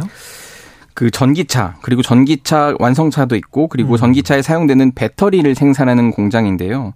이 기가라고 하면 우리가 그 뭐 기가바이트 네. 10억 단위잖아요. 네. 10억 와트를 기본 단위로 할 만큼 대량 생산 능력을 아, 갖춘 게 특징입니다. 예, 예. 그래서 생산 비용 절감에 굉장히 방점을 두고 있고요. 현재 이 테슬라의 기가 팩토리는 미국 네바다주를 시작으로 독일 베를린, 중국 상하이 등에 분포돼 있습니다. 미국, 독일, 중국 이렇게 있네요. 네. 예. 사실 근데 다음 후보지가요. 이미 많이 거론이 됐는데 음. 현재 캐나다 온타리오주가 유력하게 거론되는 상황이거든요. 아, 그래요? 네, 이걸 지금 우리가 한번 비집고 들어가겠다는 뜻으로 보입니다. 우리도 사실은 기반이 괜찮지 않습니까? 배터리도 좋고 바, 뭐, 뭐, 완성차야 아주 좋고. 예, 예. 그 다음에 반도체도 있고, 우리는. 예, 맞습니다. 예. 사실 어제 그, 그 대목도 언급이 됐는데요. 예. 한국이 굉장히 뭐 우수한 부품을 많이 갖고 있다. 예. 우리도 그래서 한국 기업들의 그 차체나 이런 걸 많이 납품을 받고 있다라고 음. 하거든요. 실제로 전기차는 배터리인데 우리나라의 그 LG 에너지 솔루션도 그렇죠. 납품을 하고 있고 예. 그 외에도 뭐 타이어라든지 다른 차체도 납품을 하고 있습니다. 이 머스크가 말하기로는 내년에 우리 기업들 공급망 협력을 확대할 건데 음. 약 100억 불, 13조 원에 달할 것으로 지금 예상을 하고 있다고 해요. 예. 그만큼 예. 막대한데 다만 낙관적이진 않다. 이거 그 머스크가 한국 소비자를 위한 립서비일 수도 있다 이런 분석도 있습니다. 한국에 들어오면 현기차는 좋아할지 안 좋아할지는 모르겠습니다. 경쟁이 굉장히 심해질 네. 것 같고 뭐 LG랄지 삼성 SDI처럼 배터리 업체들은 굉장히 좋아할 것 같아요. 그럴 수 있습니다. 예. 각각 업체들마다 이익이 좀 다를 것 같아요. 네. 상황은. 대통령과는 우주 개발 관련 대화도 나눴습니다. 예, 예. 예. 그 뭐 지금 스페이스X라는 우주 탐사 기업 CEO기도 하잖아요. 그래서 음. 이제 우리나라가 지난 6월에 독자 기술로 발사체 누리호에 대한 그 한 것도 있어서 이 부분을 언급하면서 우리나라가 앞으로 이제 우주항공청도 설립할 예정이다 이런 식으로 같이 협력을 잘 해보자 당부하기도 했습니다. 그리고 오늘 대망의 첫 경기 예. 우루과이 일본이 이겼더라고요 오늘 새벽에 2대 1로 역전을 했습니다. 지난번에 사우디가 이겼잖아 2대 예. 1로. 이거 굉장히 우리도 2대 1로 이기는 거 아니야? 선수들이 부담스러울 겁니다. 이 말 안 듣겠지. 네. 특히 일본이 이겼으면요. 네. 아니 말을 안 해도 네. 그 선수들이 느끼는 그 중압감이 있어요. 그렇죠. 아마 일본 선수들도 이렇게 얘기를 했다는 거예요. 4년 전에 독일 한국한테 졌다. 우리 못해볼 거 아니다. 이겼잖아, 우리가. 네. 그런 식으로 자신감을 표, 출했는데 지금 이번 대회에서 뭐 흔히 말해서 뭐 이 대이변이다 이렇게 얘기를 하는데 뭐 우리도 그런 주인공이 될 수 있습니다만은 음. 일본이 이긴 것에 대해서는 상당히 선수들이 지금 부담을 갖고 있을 것으로 보입니다. 그 기분 좋게 우리가 아시아가 3연승 합시다. 예, 가장 좋은 시나리오 같고요. 예. 지금 손흥민 선수는 뛸 수 있다는 거죠? 맞습니다. 예. 벤투 감독이 어제 기자회견을 열고 손흥민 선수 출전할 수 있다고 했습니다. 다만 결정하기까지는 아직 시간이 남아 있다. 이 말인즉 음. 선발로 투입할지 교체로 할지 아니면 뭐 진짜 어떻게 할지는 아직 결정하지 않았다는 거고요. 음. 대신 좀 안타까운 소식이 있는데 예. 대표팀 공격 자원인 황희찬. 황희찬? 예. 이 선수는 지금 왼쪽 햄스트링 통증을 계속 호소하고 있어요. 아. 이것 때문에 도하 입성 때부터 치료와 재활에 매진했는데 지금 회복이 더뎌서 일단 오늘 경기에는 출전이 어렵다고 했습니다. 그렇군요. 황희찬 선수가 참 돌파력이 뛰어난 선수인데 그러면 첫 경기 주목해야 될 포인트는 뭐가 있을까요? 아무래도 이제 손흥민 선수의 선발이나 뭐 후반이나 출전 어, 여부고 그렇죠. 우루과이를 좀 보시면요. 아무래도 가장 유명한 선수인 루이스 수아레스. 수아레스. 핵이빨로도 핵이빨. 유명하죠. 네. 예, 이분 이 선수가 있고 네. 또 경기할 선수들이 거기에 지금 세대 교체를 잘 하고 있어요. 네. 지금 그 페데리코 발베르데라는 미드필더가 발베르데. 있습니다. 네. 스페인 레알 마드리드에서 18살에 재능을 입도 선매에서 애지중지 키워온 선수인데 올 시즌 유럽 축구에서 아주 날아다니고 있습니다. 음. 이 선수들 특히 경계해야 하는데요. 근데 지금 보니까 우루과이 선, 그 수비진이 생각보다 발이 느리다고 합니다. 예. 그래서 우리나라의 발 빠른 선수들이 조금 이렇게 역습을 하는 식으로 가면은 충분히 승산이 있지 않을까라는 전망도 나옵니다. 그다음에 거리응원을 광화문 정부 서울청사 앞에서 하기로 했다. 맞습니다. 네. 지금 전국 12곳에서 4만여 명 정도가 단체 응원에 나설 것으로 보이는데요. 음. 어, 아무래도 그 뭐 서울청사 앞에 그리고 수원은 월드컵 경기장에서 이렇게 모인다고 합니다. 예. 이태원 참사 뒤라서 특히 이제 안전과 관련해서 좀 세심한 신경을 써야 될 것 같습니다. 맞습니다. 네. 예. 여기까지 듣겠습니다. 세계일보 최영창 기자였습니다. 고맙습니다. 감사합니다.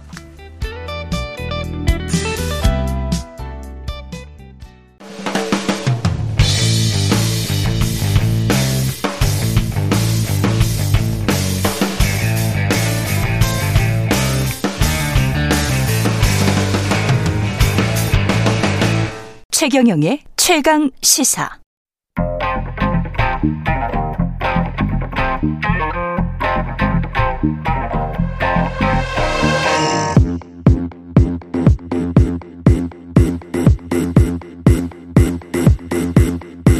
Wow.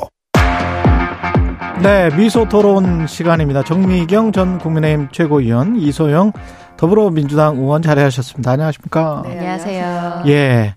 국정조사 합의가 돼서 잘 됐습니다. 일단 합의한 배경은 뭐라고 보세요?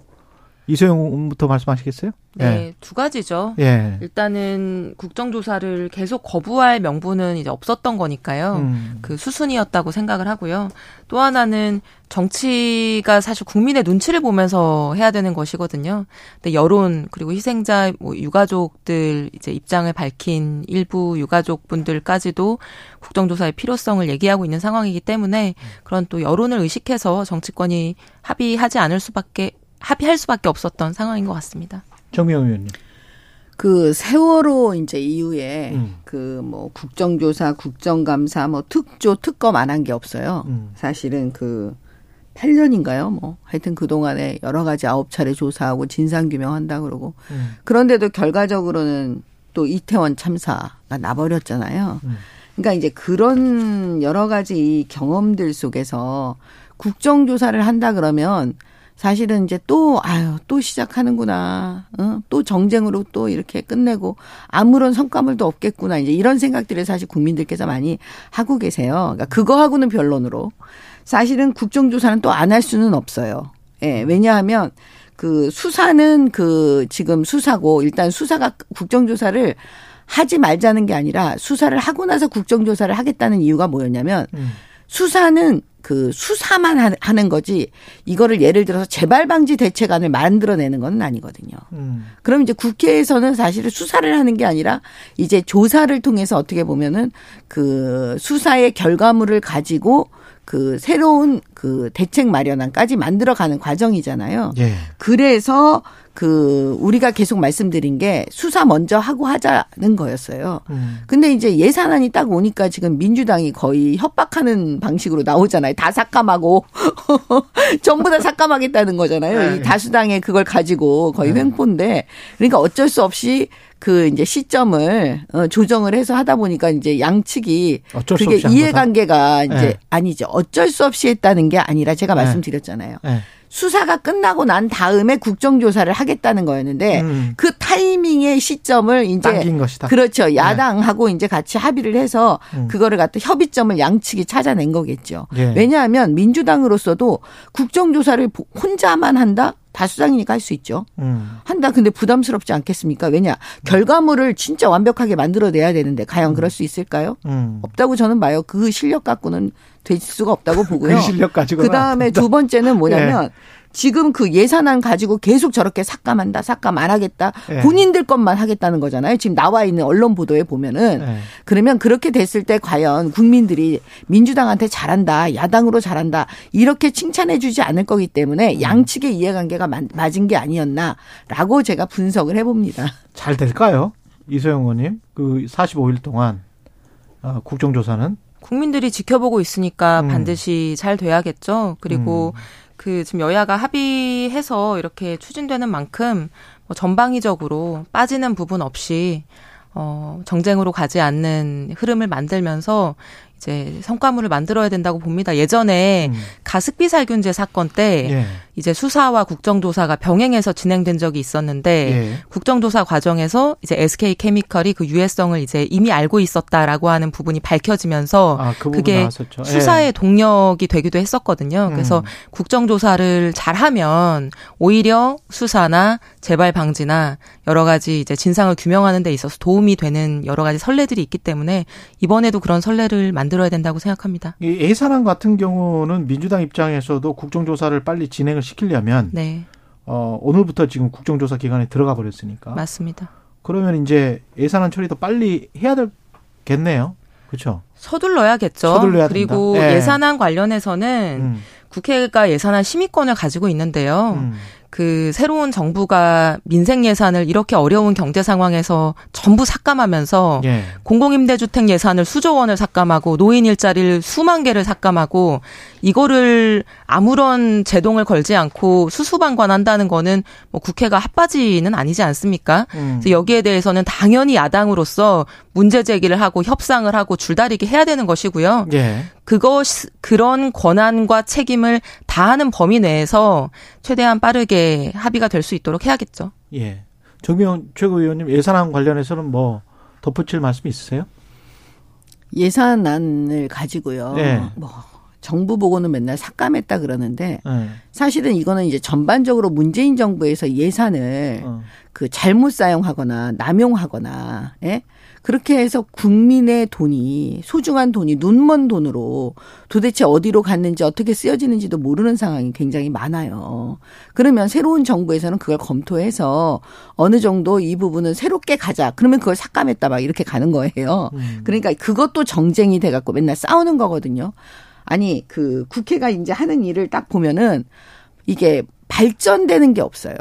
늘 하던 일을 똑같이 서로 공격을 하고 음. 맨날 정쟁만 하고 이러니까 이제 국민들도 많이 지쳤거든요. 저는 진짜 이번에 이 이태원 참사로 인해서도 정말 많은 국민들이 지쳤는데 이제는 국회가 국민들을 너무 지치게 하면 안 된다. 정말 생산적으로 그 예산안도 좀 그 합의도 하고 음. 서로 논쟁도 그 정쟁이 아닌 정말 미래를 위하고 국민들을 걱정해주는 그런 논쟁이 좀 되는 걸 좀 보고 싶어요. 이번만큼은. 예. 이재명 대표의 검찰 소환 임박했다 이런 보도들 계속 나오고 있고요. 정진상 대표 당대표 정무조정실장은 당직 사의를 표명은 일단 했고 김용 부원장은 받아들여졌고 이재명 당대표 관련해서 이제 이재명 당대표가 뭔가를 말해야 된다 관련 그런 이야기는 계속 지금 언론에서 나오고 있습니다. 어떻게 보세요, 이소영 의원님? 저는 네. 음. 그 어차피 지금 이재명 대표 소환 조사가 이루어질 것으로 보이는데 네.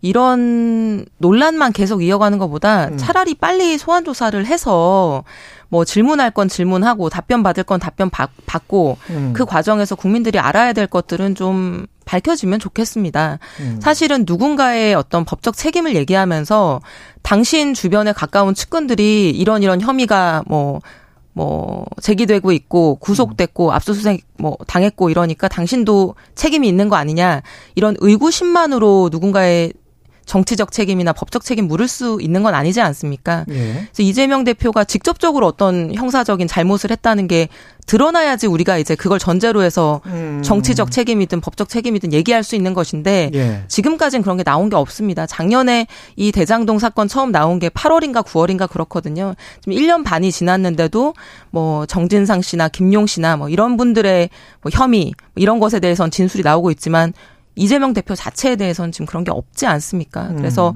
그 검찰이 뭔가 가지고 있는 게 있다면 의구심이 있다면은 그게 뭔지 그 내용을 꺼내놓고 연기만 피우지 말고 빨리 네, 내놔라. 빨리 조사를 했으면 좋겠어요. 정명훈 최교원님. 아니 그 소환하면 조사에 음. 응할까요 이재명 대표는? 저는 그게 제일 궁금해요. 소환에 응합니까? 어떻게 보세요? 그럼 뭐 제가 당사자는 아니지만 저는 응해야 된다고 생각하고 응할 것으로 된다. 봅니다. 응해야 네. 된다. 네, 저는 일단은 예, 네. 그럼 다행인데 음. 제 예측은 음. 소환에 응하지 않을 것 같아요. 응하지 않을 것이다. 예, 그 다음에 두 번째는 그럼 소환에 응하지 않을 때 네. 검찰은 어차피 정치적 판단을 안 하니까 음. 자기네들의 그 법적인 그 수사 영역에서만 그 이제 생각을 하고 가기 때문에 그 다음은 절차가 뭐냐면 체포영장이에요. 소환에 응하지 않으니까. 그렇겠죠. 예, 그러면 체포영장은 국회 동의를 받아야 돼요. 그렇잖아요. 불체포 특권이 있으니까. 음. 국회 동의를 반드시 받아야 되는데 과연 그러면 국회는 동의를 음. 해줄 것이냐. 이것도 지금 이제 많은 분들이 궁금해하고 음. 계시죠. 예. 예. 만약에 국회에서 동의를 해주지 않으면 예. 그러면 이재명 대표는 소환도 소환 조사에도 응하지 않고 음. 그 다음에 국회가 동의도 안 해주니까 그냥 대표로서 계속 저렇게 그 대표의 것이다. 효과를 할 것이냐. 이것도 좀 어려운 부분이죠. 그러니까 민주당 보세요? 내부에서 네. 국회의원들이 그 지점을 이제 고민하는 시점이 올 것 같아요. 정치적인 이 부분에 관해서는 어떻게 보십니까, 이소영 의원님? 지난 대선 때부터 음. 그 이재명 후보였죠 그 당시에. 그러니까 입장은 일관됐습니다.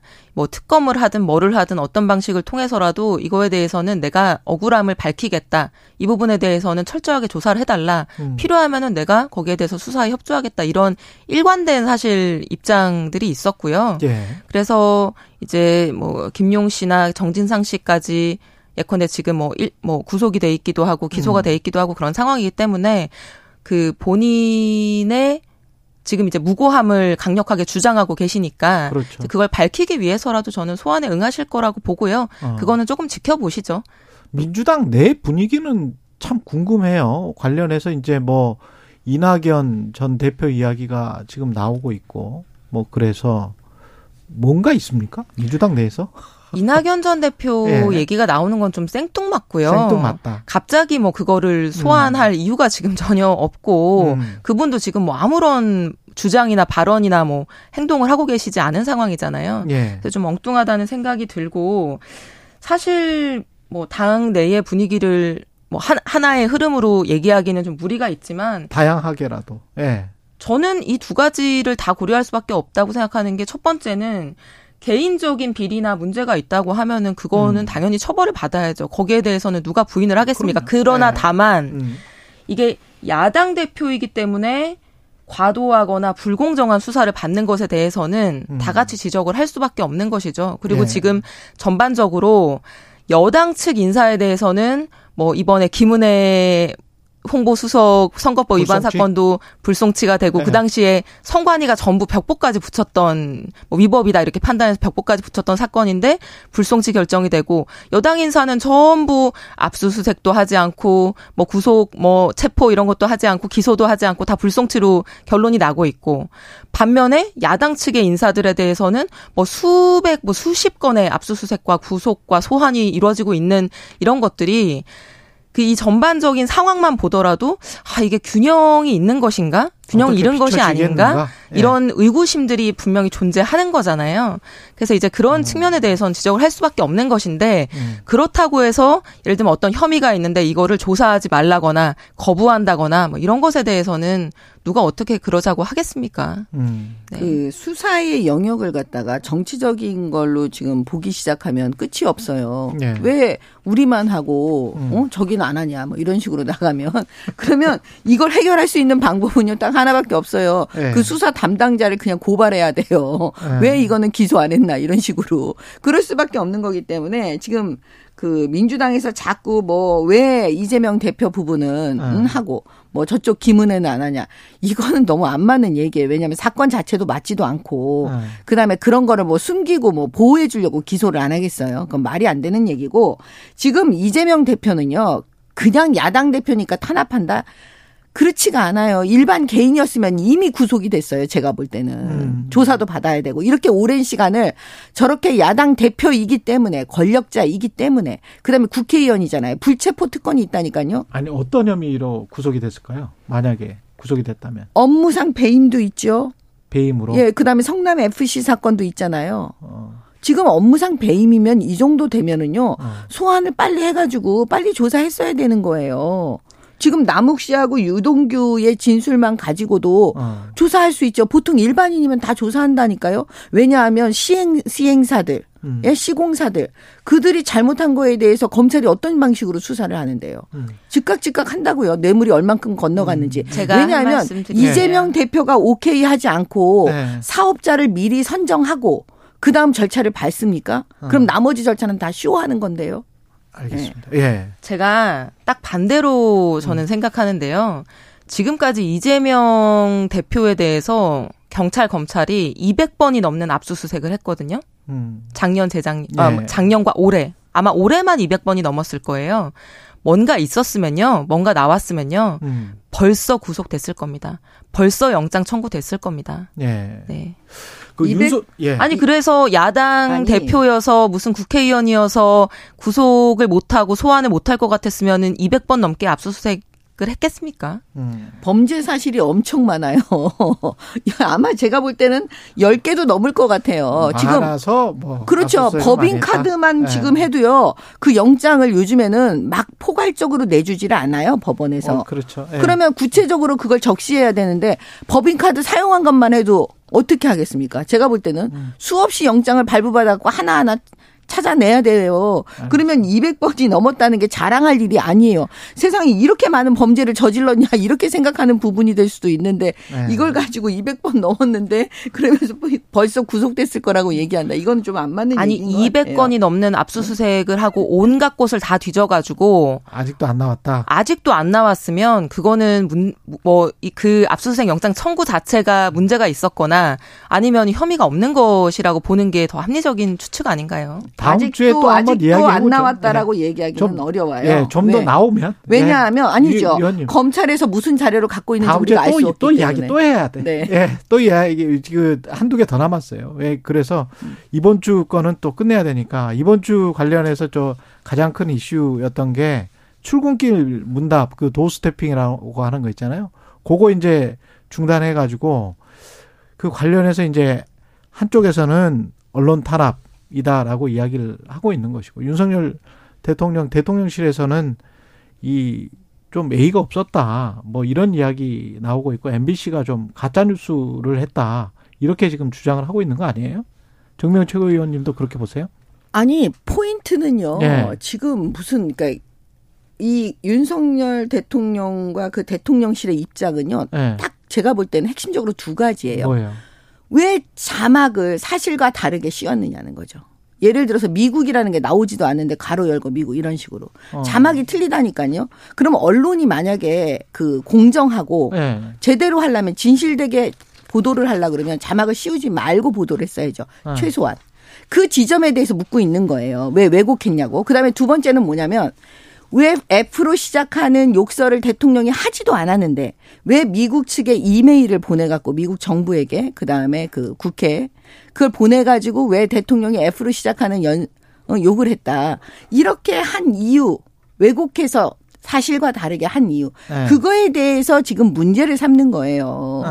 근데 그 부분에 대해서 MBC가 얘기를 안 하고 네. MBC는 포괄적으로 우리는 언론의 자유가 있다. 이렇게 대응하는 거예요. 음. 그러니까 구체적인 거를 지금 찍어서 얘기를 하면 음. 대답을 할 때도 구체적인 부분에 대해서 대답을 해줘야 되는데 음. 그게 아니고 뭐 비속어 사용하지 않았느냐? 네. 어, 우리는 언론의 자유가 있다. 이메일을 보낼 수 있다. 이렇게 대답하면 안 되는 거잖아요. 오케이.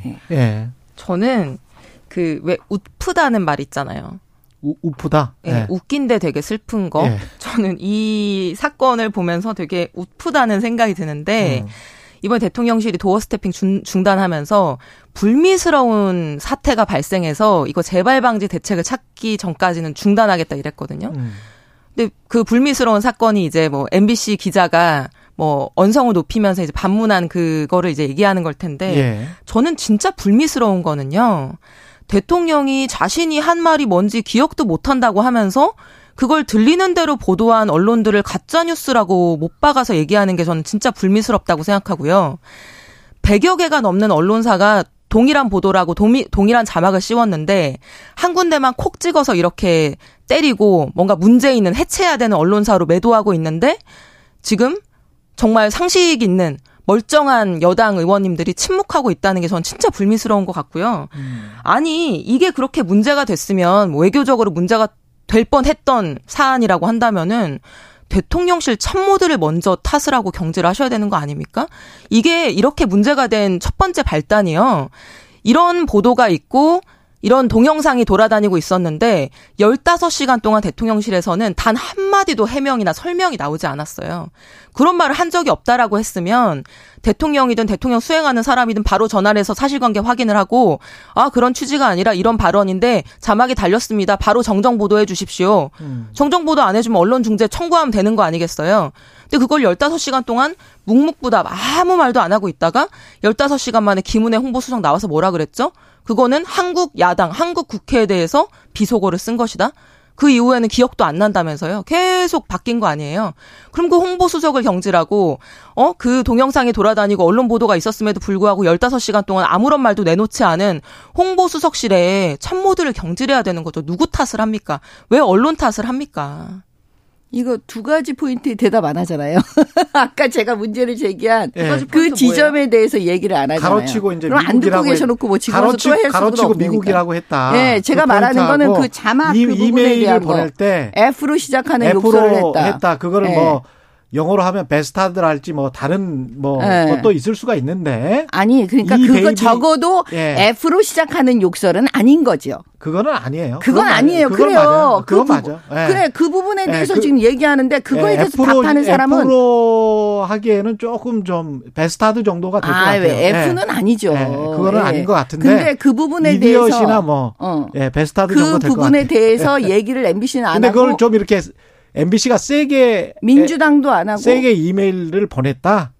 미국에 아니죠. 세게가 네. 아니죠. 그거는 네. 과장해서 지금 이게 지금 외교적인 문제이면 더 정확하게 해야 근데, 되는 거죠. 근데 그렇게 음. 했다고 그런 조치를 취할 필요는 있습니까? 아니 생각을 네. 해보세요. 전용기 탑승 배제를 아니 생각을 해보세요. 네. 지금 MBC에게 대통령실은 계속 요구를 했어요. 네. 좀 사과를 해라. 네. 그리고 어떻게 앞으로 할 건지도 얘기해달라. 그럴 수 있죠. 왜냐? 네. 그러면 앞으로 지금 해외 순방을 계속 가고 외교 전쟁에 갈 때마다 음. MBC가 계속 만약에 그런 일을 한다면 저지른다면 그럼 어떻게 해야 돼요? 대통령실은 그렇기 때문에 어느 네. 정도 음. 이렇게 하면은 본인들이 자기네들 스스로 양심적으로 다시 한번 스스로를 돌아볼 수 있는 기회를 주는 거잖아요. 음. 근데 지금 그렇게 하지 않은 거예요. 제가 볼 때는 이거예요. 이게 공식적으로 얘기한 게 아니라니까요. 무슨 마이크 앞에서 음, 음. 대통령이 그게 한 게 아니잖아요. 네. 사적인 발언을 우연히 MBC가 듣고 지금 하는 거잖아요. 어? 그러면 적어도 국익이라는 측면, 측면에서 한번 생각해 봐야 돼요. 왜? 대한민국 언론이니까, 대한민국 국민이니까. 예를 들면 문재인 대통령요. 지지하지 않으셨던 분들도 중국에 가셔갖고 혼밥 드시고 홀대 받고 그랬을 때요. 다 중국에 대해서 열받아 했어요. 왜 그런지 아십니까? 대한민국 국민이니까 그러는 거예요. 근데 이거를 우연히 들었는데 그걸 갖다가 악의적으로 그런 식으로 미국한테 고자질하는 식으로 얘기를 하는 게 맞냐는 거예요. 더군다나 지금 MBC는 국민 세금이 들어가잖아요. 그러면 국가와 국민을 위해서 그 측면에서 MBC가 지금 이게 하는 게 맞느냐라고 많은 국민들이 생각하실 수 있다니까요. 그 네, 측면에서 네. 지금 MBC는 아무 얘기도 안 하고 언론의 자유만 얘기하고 있고 대통령을 또 공격하고 있어요. 이, 저는 네. 그 점은 아니라고 봐요. MBC가 사과를 안 해서 전용기 탑승 배제하고 언론 취재도 제약하고 도어 스태핑까지 중단했다. 제가 이게 우, 웃픈 이유가 뭐냐면요. 사과를 하는데 가장 인색한 대통령이 지금 언론사가 사과 안 했다고 제재하고 응징한다는 것이 우프고요. 가장 예의 없는 대통령이 언론인의 예의를 탓하면서 징계를 하라고 언론사들의 요구하고 있는 것이 저는 정말 우프입니다. 음, 여기까지 듣고요. 장경태 최고위원도 지금 고발을 했던데 대통령실이 이거는 잘한 조치입니까? 어떻게 보세요? 정명 최고위원은? 그 문재인 대통령은 예. 그 젊은 청년이 예. 그 본인을 모욕했다 그래서 직접 대통령이 모욕죄로 고소를 했습니다. 예. 과거에. 예. 예. 그런데 지금 이 경우에는 그냥 일반인이 아니에요. 음. 민주당의 그 장경태 국회의원? 최고위원은 예. 현역 국회의원이죠. 근데 현역 국회의원이면 국가 기관으로 보잖아요. 한 사람 한 사람이. 예, 예. 예. 이런 분이 그 다른 그 더군다나 대통령 영부인에 대해서 음. 지금 가짜 뉴스를 계속 허위 사실을 유포하는 그 점에 대해서 이 부분도 지금 계속 경고를 하고 있는 거잖아요. 제발 허위 사실 하지 마라. 음. 언론에서도 얘기하고 있잖아요. 그 정도 되면은 멈출 줄도 알아야 되는 거죠. 계속 이번에는 또 조명 가지고 조명을 가지고 뭐 썼네 안 썼네 뭐 이러고 있는데 알고 보니까 그 집안의 조명이었다 뭐 이런 거잖아요. 그죠? 네. 그러면 이 정도 되면 사과해야 되는 건데 그렇게 안 하고 더 나가는 거예요, 지금. 음. 그러면 이 부분에 대해서는 또 어떻게 할까요? 앞으로 계속 이럴 건데. 계속 가짜 뉴스 유포할 건데. MBC하고 음. 똑같은 거예요. 예. 이 부분에 대해서 그러면 대통령실은 아무것도 안 하고 가만히 있어야 되느냐. 제가 볼 때는 국회의원이기 때문에 저는 그 고소 고발을 해도 저는 이거는 한 번은 그 이 장경태 최고위원도 한번 자기 자신을 돌아볼 수 있는 기회로 삼아라 이렇게 말씀드리고 싶은 거예요. 이승훈. 예. 저는 장경태 최고위원도 그렇고 대통령실도 그렇고 음. 양쪽 다 좀 적당히 하셔라 얘기를 좀 하고 싶어요. 그러니까 장도, 예. 장경태 최고도 본인이 어떤 주장을 했는데 거기에 대해서 근거가 좀 부실한 걸로 판명된 부분이 있다라고 하면 이제 그 부분 인정하면 되는 것이고요. 대통령실도 뭐 정치적인 논란이나 이런 것들을 다 형사 사건화 합니까? 이거 고발하는 것도 좀 과한 조치라고 보이고요. 저는 오히려 이게 대통령실이 국회의원을 고발한 최초의 사건이라고 뭐 어디 보도가 돼 있던데 예. 대통령실 1호 고발이 김건희 여사의 조명 논란이다. 음. 저는 이것도 참 그좀 어이없는 일이라고 어이없다. 생각하고요. 왜 자꾸 영부인을 주인공으로 만들어서 이런 논란을 만드는 것인지 이런 정무적인 판단을 조언하는 참모가 도대체 누군지 음. 참 정치적으로 궁금하더라고요. 유리할 게 있을까 대통령한테도 그렇죠. 예. 더 중요한 사건들도 많지 않겠어요. 굳이 고발을 한다고 친다면은 그리고 음. 모든 뭐 야당 국회의원들의 뭐 이런 문제 제기에 대해서 앞으로 다 사실 아니면 고발하실 건가요? 그렇게 정치하면 안 되는 거잖아요. 예. 근데 지금 그 민주당이 그 관행을 만들어 버렸어요. 민주당처럼 고소 고발을 좋아하는 사람들은 제가 여태까지 보면서 처음 봤어요. 이 문재인 정부 때.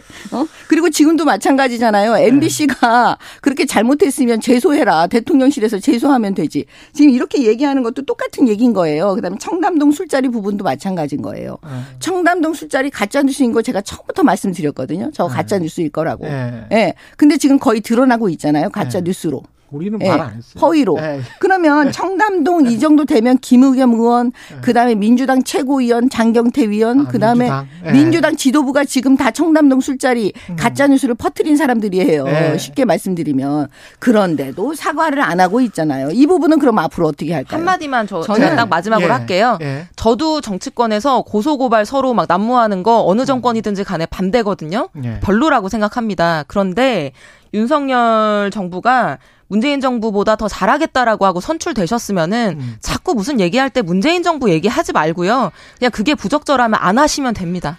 그게 정답입니다. 문재인 정부를 얘기하는 거는 그게 정답이에요. 미래에 네. 좋은 걸 돼요. 만들려면 사실 문재인 정부를 얘기하지 않으면 안 돼요. 왜냐? 알겠습니다. 국회에서. 다수당인데 반성을 안 하니까. 그냥 잘하세요. 네. 반성을 네. 하려면 문재인 정부를 국민의힘 전 최고위원 이소영 민주당 의원이었습니다. 바로 이슈 오도독합니다. 장경태 의원도 나오고 김용태 최고위원도 나옵니다.